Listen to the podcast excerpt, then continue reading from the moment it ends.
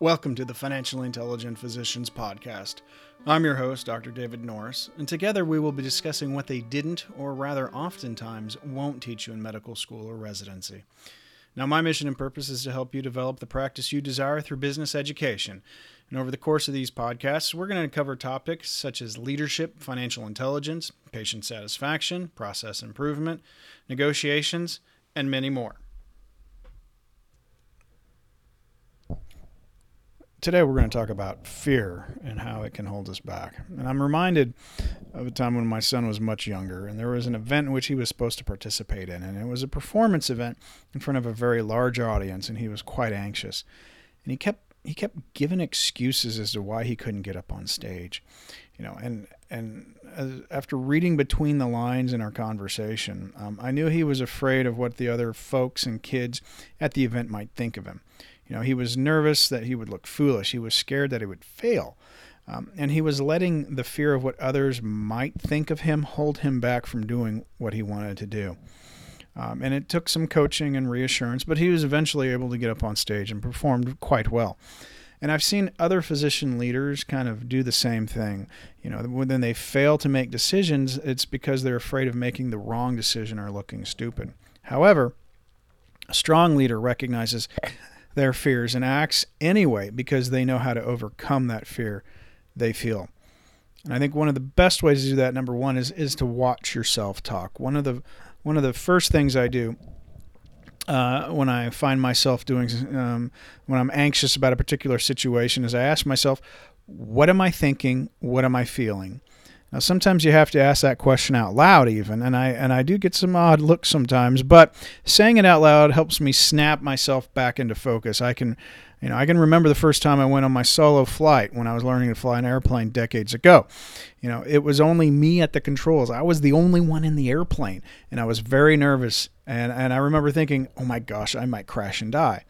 And then I began to focus on other things. First, you know, my flight instructor uh, he wouldn't have handed me the keys and said, go fly if he didn't think I was ready. You know, his reputation was on the line too.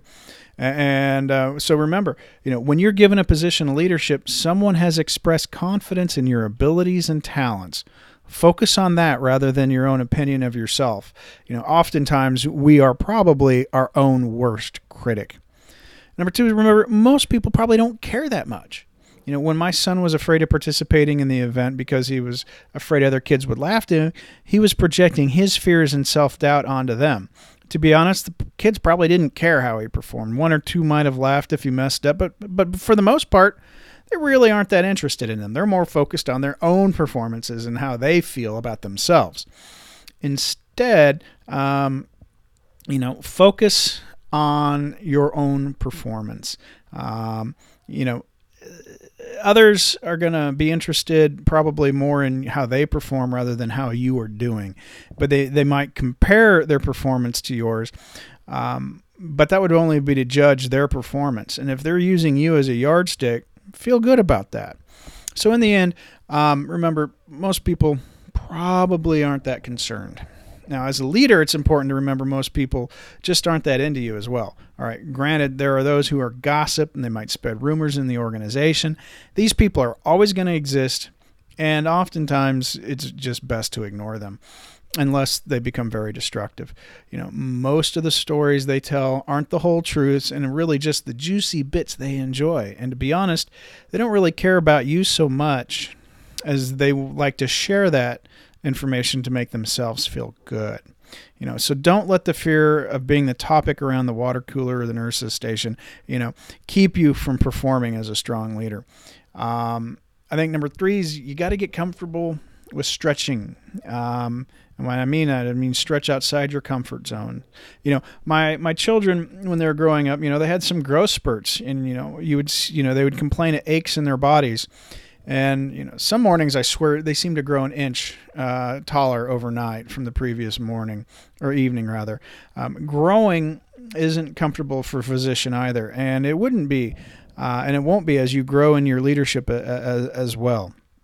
Um, if you get acu- accustomed to the aches of a leadership growth, you actually are going to see yourself soar uh, and become a wonderful, fantastic physician leader. You know, some animals shed their skin or shells as they grow, and you might need to do the same thing as you grow in your own leadership. Pick goals and objectives uh, that will be a bit uncomfortable for you and cause you to stretch. Doing this is going to help keep your fear at bay because you already know it will be uncomfortable and you'll chalk that discomfort up to being stretched rather than to fear you know and i think number four uh, is important. Recognize fear for what it is. A mentor of mine once said fear is false evidence appearing real. And i like that acronym a lot and i use it whenever i'm feeling anxious about something. I ask myself what is the evidence i'm using in this decision this situation? Is it valid? Is it real sometimes it is and that's where risk and risk assessment comes into play. Other times, the perceived evidence is merely a false flag, something to get me worried about nothing. The question to ask is Is your fear based on real or false evidence? And then finally, get help from someone. Many times when I'm faced with a hard decision, I ask some close advisors for advice. I want to make certain that um, uh, what I'm thinking and feeling is valid and real. Getting someone else's point of view can help a great deal in determining just that. You know, my advice is to get a coach or a trusted advisor or a mentor who will be unbiased and entirely truthful with you. Merely talking something through with someone is enough oftentimes just to get you over that fear. So the next time you're feeling feeling fearful in your leadership, you know, position, watch what you say to yourself, watch the self-talk Remember, most people probably really don't care that much. Uh, push yourself a little, stretch, and get assistance from someone such as a coach or mentor. If you do these things, you'll find yourself soaring in your leadership.